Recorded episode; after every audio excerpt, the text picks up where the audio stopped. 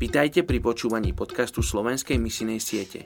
Aj v roku 2021 chceme pokračovať v modlitbách za vyše 3 miliardy ľudí, ktorí sú súčasťou najmenej zasiahnutých etnických skupín.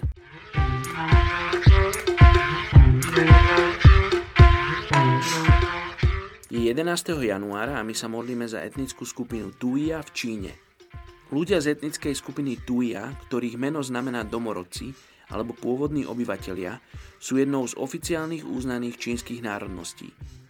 Väčšina ľudí z tejto etnickej skupiny Tuia je dnes etnicky na nerozoznanie od čínskych Han.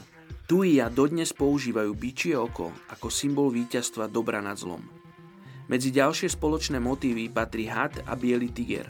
Ľudia z etnickej skupiny Tuia praktizujú obrady Nuo, je to typ exorcizmu.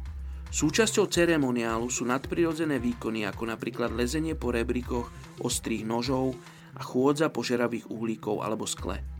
Dnes sa odhaduje, že medzi 9 miliónovou etnickou skupinou Tuia v Číne je asi 30 tisíc kresťanov.